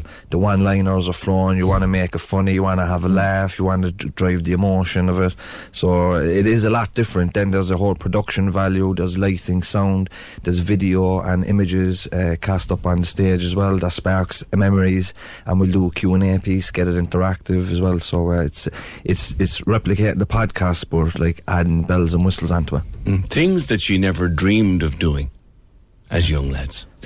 Now, geez, as a young lad, I was so shy. You know, you, I I wouldn't have been able to. I I struggled really as a young lad with shyness and uh, confidence and self esteem. Uh, but no, I think um, what it shows me and and why I'm so vocal about it is that if we feel that we we are one way in our lives, that hmm. can be completely changed. You can go from a shy person to somebody that's not shy. Hmm. You know, it just takes a little bit of work. Some people are born like that and they're confident and they go hmm. through life confident. Some people are shy and they hmm. go through the life shy, but it doesn't have to be that way all the time. And I've learned that from my own experience in life. And now I am a little more confident than I was at the start, and then just growing and growing and growing. Hmm. And every podcast and every live show and every talk that we do. And that's and that's so important as well to understand hmm. that it's okay to feel a little bit of anxiety or a bit, bit few nerves or a bit of fear. But that actually helps you to be grounded and it helps you to be more humble of, of hmm. who you are and what you're doing there you know? And you both still a bit of a work in progress. Of course, yeah. I think th- I don't think there's anything not wor- in a working process. I think everything can be tweaked in one way or another, you know. But myself and James, we still have our full time jobs. You mm. know, we've families, we've we've a lot of other stuff going on outside that, and what we're able to give the podcast like is everything outside of that, you know. Hmm. And it's like sometimes we're scraping for mm. time for ourselves, and So we're we still in recovery as well. So, like, we don't get a certificate one day and say you're recovered now, James. Go on about your day. Let me let me focus on that. Do you want to I'll take a commercial break, and I want to come right back at that point because I would forget that. Mm. Anybody would forget that. You are both still in recovery, and talk a little bit about that. And we'll talk about people who are in recovery coming up to Christmas. And I want to talk a little bit about people, like you said, you know. It doesn't have to be this way. Things can change. Mm-hmm. Come to that and more in just a couple of minutes. I'm talking to the two Norries. We're playing all your favourite Christmas hits after midday on Cork's 96 FM. Christmas with your local Mace, making your Christmas extra special with festive offers. Cork loves the arts. We do too. That's why we bring you the Arts House. Every Sunday on Cork's 96 FM. Hi, it's Elmarie. Join myself and Connor every Sunday morning to find out what's happening in the arts all over Cork. There's so much happening. Fantastic festivals with great events for all ages, and we'll tell you all about them. The Arts House. Sunday mornings, 8 to 10. With Griffin's Potatoes. Planted, picked, and produced in Cork. Griffin's Potatoes. The great taste of home. Cork's 96 FM. So talking to the two Norries, this is actually I, we've never actually had the three of us in this studio before, so it's great to have James and, and Timmy with me. And you made the point, James, before the break, with all the success, the podcast, the sellout shows, you know, the, the prominence that's out there now. It's it's easy to forget for the public that you're both still in recovery, but you can't forget that ever, can you? No, no, and like with all the positivity, you know, through 2022, we've had a lot of awards as well, you know, and accolades, and we get positive attention all the time. Um, you have to keep your feet in the ground. Because in the end of the day, if you get carried away with it, you'll fall flat in your face. And as Timmy said before the break, like we work full time, we have families, we've pressures outside of everything else, and but we're in recovery. So like if if you don't look after your recovery, the rest of it will fall apart and that's what I would say to anybody that's in recovery. Um, you neglect that at your peril. Now, recently I went back into therapy myself. Uh, just to help me navigate a difficult time in my life. That's not related to anything that I would speak about on air. Yeah. But it's still like, as I said earlier on, I never got a certificate to say I'm recovered, one about your business. And I think even if you're not in recovery, if you're going through a difficult time in your life or significant stressors, there's no harm doing some personal development. It doesn't have to go into the depths of your childhood, but it'll just help you navigate that mm. for maybe six to ten weeks or something and come out the other end of it. So that's where we're at at the moment. and and and you know keeping the sobriety, staying clean. Mm. Is that is that something that you have to think about day to day, Jim or Timmy, or does it just is it part of every day? It's part of every day because you don't know what a, day is going to bring for you. If a day brings some difficult challenges for me, you know, emotionally or, or different stuff going on in my life, my initial thought will be, sh- come on, we go and we get a drink there or we get a drugs or whatever, you know, to just be able Does to. that voice still? Oh, yeah. It's still there. It'll always be there, thankfully, you know, because that's my reminder that this thing will, it, it, this thing can come back to me at any stage in my, in my life. Even if I've, I, like, recently there, I one or two things going on in my life, you know, and I just kind of said to myself, well, like, don't just go to the pub, you know? But I was able to catch that thought and, and, and, and understand that it was just a thought. Mm. And that thought is there because for for, for 20 years I, I, I, I used alcohol and drugs to be able to soothe myself and, and to escape hmm. feelings and emotions and to run away from thoughts. So with with with with just understanding that these are thoughts hmm. and the minute you become aware of it that's your job done. And you can kind of leave it at that hmm. and then do what you have to do and just maybe pick up the phone and talk to somebody maybe a sponsor maybe somebody that's in recovery as well and just mm. tell them what's going on for you. Because the minute you start talking about it you half it. Because the other person on that phone will tell you do you know it's, it's all right do you know? Mm. It doesn't have to be like that last grand. Just go home and just sit with it and, and, and you'll be fine that's a very important factor in recovery Is Christmas hard in recovery? I know there's loads of people listening to us now with eight or nine days to Christmas and looking forward to family being around, hmm. bit of partying, few drinks, you know, whatever. But there are some who maybe are in their first Christmas, clean and sober, their first dry Christmas, hmm. maybe of their life, maybe for years, and they they're afraid. James. Yeah. Is Christmas a struggle? It Christmas is the hardest time of the year, I think, for people in early recovery, especially. And what I would suggest, or maybe advise, would be, you know, throughout the year outside of Christmas, when things are going well for you, you don't then take a break from your recovery. Stop doing the things that got you to there. So if you were doing counselling or meditation or eh, meetings or twelve steps or whatever, you you don't take a break from that. When you're doing well, you still do that because you're depositing all that in the bank. Because when times get tough and Christmas can be that tough time, that you're going to have some bit of substance behind you to help you navigate it. It's when you don't do the basic stuff like your meetings, therapy, or whatever, and then you have a tough Christmas, you fall flat in your face. You know, it's important as well. Like Christmas can be difficult for people not in recovery if you're around family members, or family dynamics, and can bring up a lot for people. Uh, for people in recovery, they might be going back home. There might be, you know, uh, history there from childhood or alcoholism, or there might be resentment or whatever. It's it's what Timmy spoke about there. It's the escape, and you might fool yourself into thinking, "I can't cope with this. If I drink, I'll escape it." But we'll be coming into January, and January is a difficult month, and you don't want to come in with the like after letting yourself down, you know. So there's meetings and supports around all Christmas, you know. The Two Norries podcast will be around the Christmas. You'll get an A meeting and an A meeting any day of the week. Um, so it's just about minding yourself, and as Timmy said, reaching out and having good people around you. Do you find yourself minding each other sometimes? Yeah. Of course. More Timmy minds me most, I'd say. Do you know what? Listen, listen. It's, it's, it's sometimes it can be like a marriage.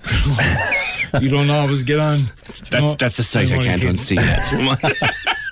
you, you get me though. I do, Um, yeah. You know, it's it's. Listen, we we both really really have a lot going on in our lives, and and i- it's very important that we understand that as well with each other, and, and I think it works. It works well. Do you know, we we kind of understand when the other kind of needs a bit of space. You know, Mm. but listen, PJ, it's two and a half years now, and. It, it, it, it does take time to get to know people, don't it, James? It, it takes time to get to know people and how we work, you know, because we also have to understand around each other that we have so much stuff going on. You know, I'm doing a masters at the moment, and James have a lot of different things going on in his personal life. You know, but at the end of the day, like it's we get stronger and stronger and stronger then as well as as we go, go along, like any formal relationship. Yeah, yeah, uh, but you always look out for each other as well. And uh, Timmy spoke a while ago about you know the first podcast where he was not full of fear and stuff like that. But I went back and looked. I went back and looked at it actually. yeah, but if you look at him now, Different man. And we've podcast coming up now on Saturday with Minister Michael McGrath. So if, you look at Timmy's first episode to that, you can see a transformation in his confidence, his communication skills, his awareness around social issues. I think I had a head start because my background in social sciences and sociology, and that's the type of stuff we generally talk about.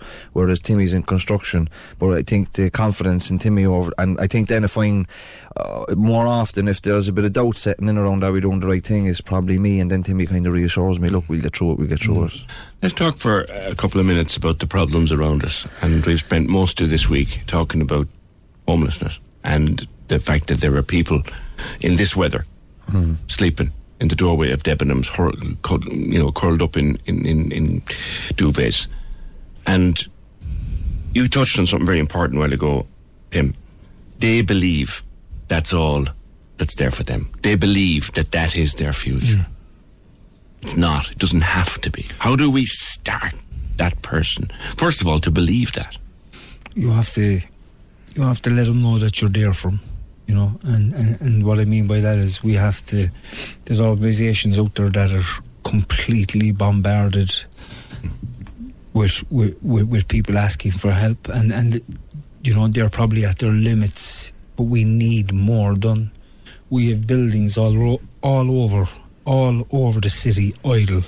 Mm. You walk into the town there there's buildings everywhere and they're idle. And i mean big big buildings. Mm. You know why is why is not a few hundred thousand or, or uh, a few million not put aside in any form of budget? No we're not blaming anybody for anything. But mm. we if if we're to stop problems like this within the city you know and get people into safe clean warm facilities where they can put their head down at night without the fear of being attacked or whatever else, you know, or God knows what goes on in the streets. Hmm. Um, we need to do it, you know, we hmm. need to do it. We need to put the money into these areas instead of spending money on ridiculous, silly, silly things hmm. that don't even need to be done, that may have been done five years ago. and, and, and talk to people, I think, like yourselves, and like more talk more to Simon community, talk more to Caitríona Twomey, talk more to those those sorts of, of, of people. Jim, I took a heartbreaking call this morning from a woman who met an old school friend, and he's sleeping in a doorway. They were close pals. They were tight mm. in school, and he looked at her and recognised her, and she was saying, "There, but for the grace, there, but for the grace of God, go any of us." Isn't that the case? Yeah, and when you think about it, like it's a basic psychology theory that you can't address your education needs or your relationship needs or your employment needs if you don't know if your basic needs aren't being met. So if you if you if you're living in a precarious living situation or you haven't got heat, warmth or shelter, how then can you look at um, improving your life through employment and education and training? So like you, you you can't give somebody belief that's sleeping in a doorway if you've no apartment for them to go into, you know, and like the nightlight and stuff like that that the Simon and uh, th- that's emergency. Like that's not that's not an option, you know. Yeah. So like when I come out of treatment in 2013, we didn't really have this situation. I went into a recovery house belonged to the Simon. I'd somewhere to go. My basic needs were met. From that safe base, I could then do my education and you know so on to get to where I am today. When Timmy came out of prison and he was in early recovery, he could go to a home. You know, a council house. We were all raised in council houses, and you have a safe base where you can then go on and build your life and break the cycle. But the problem today is people don't have a safe base from where they can kind of move up the hierarchy and address the different needs. So, like, we have to zoom out and look at it from macro level as well. And uh, I just I fail to see where it's going to end because it's just getting worse and worse. Yeah, It is getting worse. You said that this week's episode is with uh, Minister Michael McGrath. We speak a lot be- about this. He'll be Minister for Finance Yeah. after the weekend. And I don't want to give uh, to give me any spoilers, but did you go into this with him? He basically said that it's not that there's a lack of money. There's a lot of money in the government at the moment. Like we are a very rich country. We were the best performing economy in the EU last week. We got five billion in corporation tax for the month of October or November. It's the other obstacles in the way planning objections and different kind of red tape, and that's the focus now for government. I think going forward is we have all this capital for investment, but there's other blocks, and I think in a housing crisis like what we have today, you have to fast track those blocks mm. and kind of come in and kind of supersede it mm. because human rights there's there's different there's property rights and there's all these other rights but some rights should take priority and mm. people's right to housing I think should be at the top. And that's exactly what we, we did say to Michael on the day of the podcast. We we said you have to fast track these issues, like because people are going to die in this cold. You know, people are going to die in the, in the cold that we have at the moment because it's, I think they're temperatures that we haven't seen for a long, long time. No. No. So it's um, Jimmy Barry Murphy and you've just said this morning Billy Murphy, Shane Casey, yeah, yeah, Uh, in in March 25th at the at the Opera House. Tickets are available now from the Opera House. I, you caught me rotten the night you interviewed my by asking me about my the, the best guests I'd had, and I gave you a few. Yeah. So, to both of you before I let you go, the best guests you've ever had, and the one that is there a one that got away, or the one that you haven't had yet, James? Well, I'll answer the one that got away. When I was on the Tommy Tiernan show, I got a phone call a few weeks later from the producer. James, there's somebody there looking for your contact details, but you, the GDPR I have to ask you. I said, who is it? President Michael Higgins. So I got a phone call from President Michael Higgins' secretary offering us up for dinner in the Áras. Get away! And then we went into level five lockdown, and I heard no more. So that's the one that got away. Um, my favourite one, uh, I'm not going to say my wife because that's obvious. I really enjoyed Dr. Gabor Mate because it was a big coup for us. He's it, since then he's been on um, Joe Rogan and all these other big yeah. ones. But we James O'Brien had him a couple of weeks ago. Yeah, Yeah. you guys had him first. we did. We An did. amazing yeah, character. amazing. It's such a humble man. Of a mind. Yeah, yeah, yeah. So I really enjoyed that. Uh, that'd be my stand-up one. Okay. Um, last week we had on the uh, we had a deaf man, Dr. John Conama, on the podcast, and even just the way I felt sitting inside in the studio for that, like it was just the first, and I'd never seen anything like that being done before. We had two interpreters inside in the room, and we had John, and it was like we really, really had to be very mindful of of the way we were feeding back, you know, because there was one interpreter, you know, um, signing for John what we what myself and James was saying, and then there was another one voicing back what he was he was doing the sign language for, and it was it just blew me away. And to listen to his story as well, and, and to hear how it was from growing up and and what he's doing now. I was completely, completely inspired and, and motivated by. And have you one that got away? Um, I won't say that they got away. They're still, we're still chasing them down. It's definitely Roy Keane. Really? Oh, I think that'd be fascinating. Of course, yeah. That'd be fascinating. Um, so, just before I let you go, lads, one question's come in while we're talking. Uh, can you please ask the lads if you have a family member in early recovery? Should you keep alcohol out of the house at Christmas? Well, you know that's a that's that's a question that you have to ask yourself. Really, you know, myself and James. Um, we could tell you no, we could tell you yes, but hide it or whatever else. But like, if someone's in early recovery, what you need to be really mindful of there is is just letting them know that you're there for them over the Christmas. You're talking to them, no arguing. Don't argue with them. Yeah. You know, or for no reason, don't argue because an argument could be the basis of them going out that door and giving them the reason for going away and having a drink. Just But I would, them off. I would say if you're trying to stay away from chocolate, PJ, you clear the cupboard, right? Mm-hmm. So you make it harder. I think that we bring that principle into the Mm-hmm. into the home for people in uh, recovery as well. It's safe or not to have it there. Okay. Uh, great that the two, I love this. Great that the two Norries aren't talking with that ridiculous American twang a lot of media people are putting on. I don't even know that. That dig at me, but great, lads. Uh, great listening to the two Norries, a great inspiration to all in recovery. Could listen to the boys for hours. Level headed, normal, straight talking, no fluff. And you know what? I think that that is part of your success. I know that the show will sell out in March. I know the podcast will go from strength to strength. We three we'll talk again. Thank you. Thanks, Thanks, PJ. lads. Have a wonderful Christmas, you and your families. Likewise, and thanks, and happy Christmas to the people of Cork. Cheers. Can we just talk? The Opinion Line with PJ Coogan Call us now 0818 96 96 96. on Cork's 96 FM. They're more wise and educated than the people running the country because they understand the way things really are. That's the only way you can solve problems. That's a message uh, responding to the two Norries. Two wonderful lads. Wonderful, wonderful, wonderful lads. Um, now we have uh, some sad news. The Defence Forces have released a statement in the last half an hour. And we were asking earlier on this morning, we were asking Minister Simon Coveney if there was a, a connection uh, to Cork or indeed to Collins Barracks. And sadly, I have to tell you that there is. The young man who was injured seriously injured, critically injured, and is still in a serious condition, has been named as Private Shane Kearney, who joined the Defence Forces in October of 2018.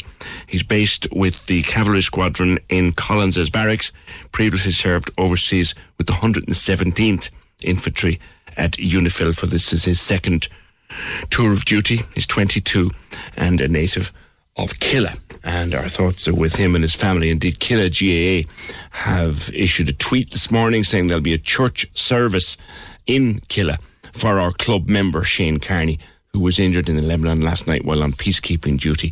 Support is greatly appreciated. So our thoughts with everyone who knows Shane Kearney. He had surgery overnight. He's in a critical condition, but getting the best care that anyone can get. Uh, we, are thinking of him and his family and everyone who knows and loves him today.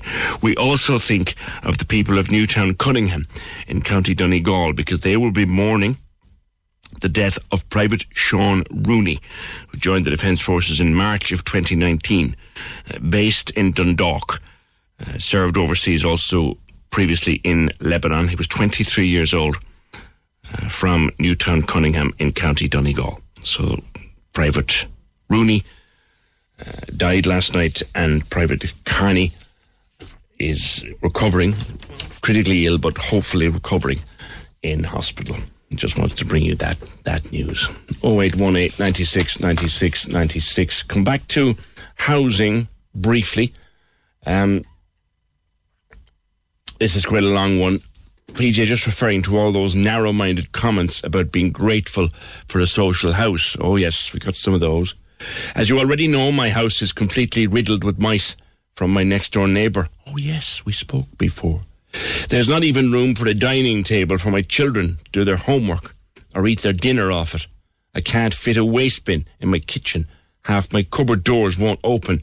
If I need to clean the fridge, I have to plug it out and drag it out into the living room area the door won't open properly in the kitchen. We've only a small downstairs toilet. It's a health hazard. The stairs is tiny. My daughter broke her femur when she was 14 months old. We've no room for wardrobes. I could go on and on about how unsuitable this house is, but I'd be here for days.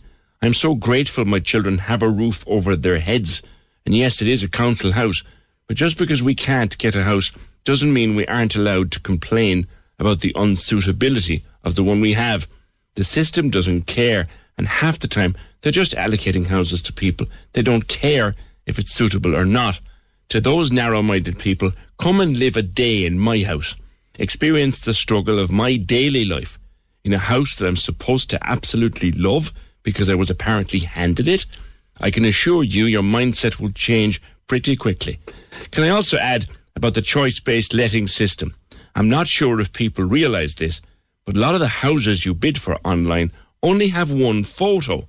My experience with the house is it had one picture of the outside, no idea of what's inside. It's the one she's in just now. So, in a way, you're being blindsided on some of these properties. My house is apparently three bedroomed, but it was built as a two bed, and the council decided to put up a partition wall in one of the rooms. They never took into consideration, though, the size of the living space to cater for a three bed.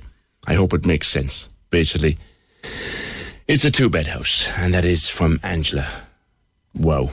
That certainly answers a few of the comments we were getting in before 11. 0818 96 96 96. I mentioned, happier note again, I mentioned that I had my first homemade mince pie of the season uh, yesterday, and very nice it was too, by the way, Phil. Very nice it was indeed.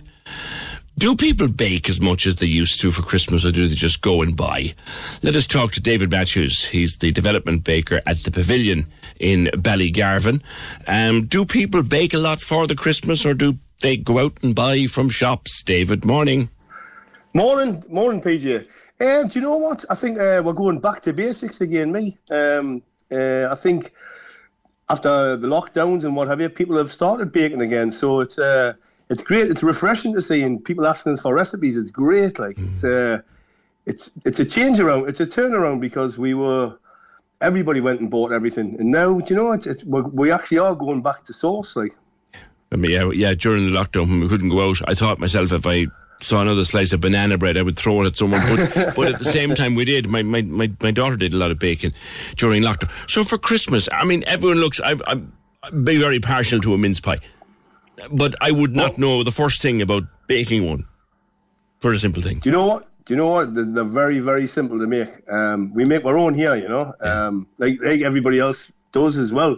But uh, we actually make our own filling as well, so it's um, it's a little bit different, you know. We um, we had all sorts here, so it's uh, the, we, we get good feedback. We get great feedback, in fact. Um, uh, we had a couple of old ladies in last week, and uh, they said that they made the best mince pies, and then they tasted ours and said, "Do you know what? We don't make the best mince pies, so that's that's a good that's a good thing to have." Like For the Christmas dessert, give us a few Yeah. simple ideas. Right for um, what a very very quick and simple. Um, if you if you want to get away from the richness and you get, want to get away from uh, lying down for half an hour sleep afterwards, uh, I've come up with it um, uh, at home. I tried things out at home first before I bring them into production. So um, it's a crunchy vegan chocolate mousse. Um, so what it is, it's uh, you mix a couple of b- bananas, a couple of avocados, a little bit of water, cocoa powder, a little bit of um, maple syrup. Whip it all together in your blender if you have a blender or a, a whisk. Whisk it all together, mash it up, and then whisk it up. And then, then uh, un- underneath that, I, uh, what I do is I toast off some oats, some coconut, some walnuts, coconut oil, and uh, a little bit of um, maple syrup again. Toast it off for about 10 minutes in the oven. Smash that up when it comes out the oven. Put it in a glass, a posh, the poshest glass you've got, and then scoop on your um, chocolate topping. And it doesn't need to set. It's uh, you can eat it straight away. So it's quick, it's easy, and kids can do it. You know. Yeah, and they will, and they'll, they'll have fun with that. Breaking Well, do you know what? When you taste it, you would never ever know. Like you know, like when we talk about vegan, I, I know I see people's faces drop sometimes. You know, I'd say But, nothing uh, there it's now. like- I'd say there now. do, do- do you know me too? Me too. I was the same. Do you know it's took me years to get my head around it, but um, it's it's absolutely sensational. It's like the best angel delight you've ever had. Do you know? You would never know. Is it as light as that? Yeah. It's that light. It's that light. It's beautiful. It's absolutely beautiful. What about profiteroles? I'm partial to Profiteroles? profiterole. Do you know what? Do you know what? Um, the profiteroles are another simple. People are afraid of it. You know, they say, "Oh no, they're, they're too complicated." Three ingredients in profiteroles: butter, flour, and egg. That's it, and a little bit of water. That's it. Four ingredients actually, and you it's you you you boil up boil up your water, add your butter, boil it right up, add your flour, mix it till it to to a thick paste. Throw it in your mixer. Let it mix it slowly. Let it cool down. Add your egg. Off you go. Ten minutes. Whip it up, and then uh, pipe little little bulbs onto a tray. yeah. Into the oven. Twenty minutes. Don't open the. do- Never open the door. They're like Yorkshire puddings. Never open the door on a profiterole. and then, do you know the most simple, the sim, the most simple chocolate sauce you can ever make? Anybody can make it, and everybody that tastes it, they go, "Oh my god, what's in that?" And all it is is a, a boil up fresh cream, a little bit of sugar, vanilla pod, boil it up, pour it over a bar of chocolate, leave it for about ten minutes, mix it with a fork, and it's ready to pour. That's it. That's how simple it is. Yeah, you wouldn't melt the chocolate into it, just pour it over. Pour, mix it, mix, pour your boiled cream over your chocolate. Let it just sit there for ten minutes. Let it absorb into the chocolate, and then it, it does the work for you. Do you know? You just stir it that after old ten saying, minutes. David? Boil is to spoil. We were always told, don't. No, no. The reason you boil the, the reason you boil cream, uh, it kills all the bacteria off. Um, but it's it, it, it, it's uh, the most simple, and it's it's absolutely fantastic. It's absolutely you would when people taste it, they would, it, it sound it, it tastes complicated, and it's not. Cool. Come here, that's a fine Geordie accent. How long are you in Cork, though?